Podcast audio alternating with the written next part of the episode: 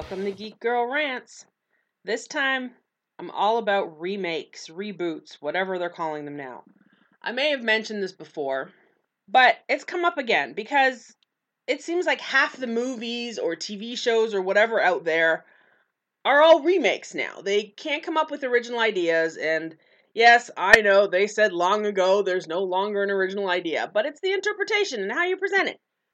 So anyway, I found out this week, well, everyone found out this week, that it looks like there's a director that's been found for the Labyrinth remake. Now, a while ago, a year or so, they talked about the fact that they wanted to do a remake of Labyrinth. And, you know, there's a lot of talk about a lot of things being remade that never come to fruition.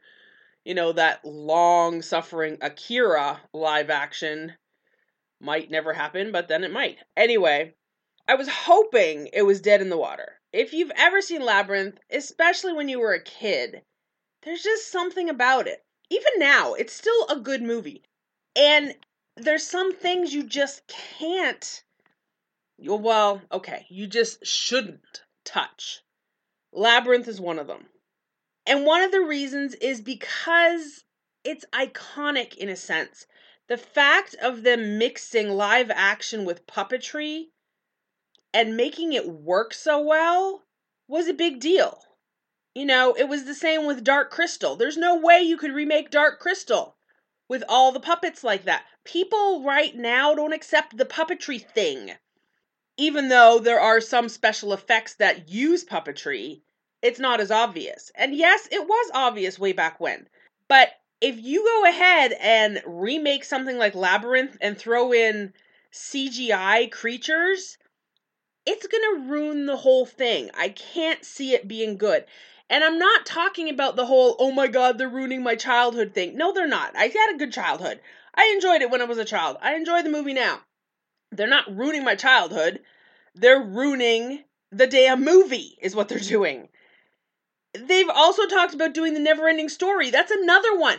Okay, that's a movie that has some really crappy effects. I will admit that. I watched it only a few months ago for the I don't know what time, because I've been watching it since I was much younger.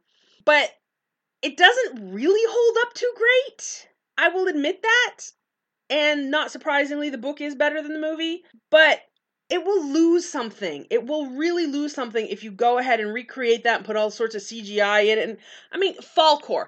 Falkor has, like, again, iconic status. You can't go ahead and change Falkor into some computer-generated thing that's not real, that has no substance. And I know I, as well as anyone, know that C G I can do wonderful things with realism and, and all of that, but this bothers me. It bothers me that they're taking these iconic cult status fantasy films to remake. I mean, Flash Gordon is on the list of potential remakes. The kitschy one, campy one, whatever you want to call it, from the eighties. You can't beat that. Oh my God, those Hawkmen, the costumes for the princesses, Ming. Oh, how are you going to replace Ming? These are just iconic movies. And then they're talking about Big Trouble in Little China, and they wanted to put The Rock as Jack Burton? No, it doesn't work that way. Jack Burton, the everyman, the truck driver who just happens to have a lot of dumb luck and get into crazy situations and able to get out of them, that's not The Rock. Come on. I'm going to have a whole other show about certain people calming the fuck down about their careers because The Rock is in too much shit right now. That and, like, Kevin Smith directing everything. Those are two people who need to just calm the fuck down and just go roll in their money for a little bit. But anyway, these remakes of fantasy movies, don't do it. Just stop. Just don't do it because they are so great for what they were. And I know you're going to come up with the whole, but it's a new generation. They want new movies. They want they want the computer generated. They want better effects and blah, blah, blah. You know what? If you introduce a four or five-year-old child to the original Labyrinth or Neverending Story, they're not going to know the difference. They're going to sit and watch that shit, and they're going to love it or be scared out of their minds because there are some scary bits in both of those movies. But they're going to watch it, and they're going to love it, and they're going to pay attention. Children watch Sesame Street. They watch entire shows full of puppets. They'll get it. Just, like, stop just digging for money in the classics, okay? Just come up with your own damn idea. Labyrinth is not that difficult a concept. Take the basics of the fantasy story and create your own. It can be similar to Labyrinth. It doesn't have to be. You know what's really going to fuck people up? They are going to be pissed about a remake because of how iconic David Bowie is in that film. And everyone, it's not going to matter who you cast as the Goblin King, people will not accept that person. That's how it's going to be. There's no way you can replace David Bowie as the Goblin King. So this is why they should give up on this Labyrinth thing. And I know there's, they're going to make money. It's what happens. They're going to make the movie. They're going to make money. I mean, there's plenty of them more recently that have had successful remakes or that they're hoping are successful remakes. There are others that were a little more on the flop side. It happens with any movie. But I've said this before about Hollywood needing their own original ideas. They do. They need to actually hire writers who are creative and imaginative enough to come up with original ideas. Don't just hire a writer who can take someone else's work, hack it apart, throw it in a blender, put it back together again, and call it the same thing. Okay, don't don't do that. It's kind of like having Riverdale on television. Okay, I admit I haven't watched it. I've only seen the commercials and I've heard people talk about it. It's not even Archie Comics.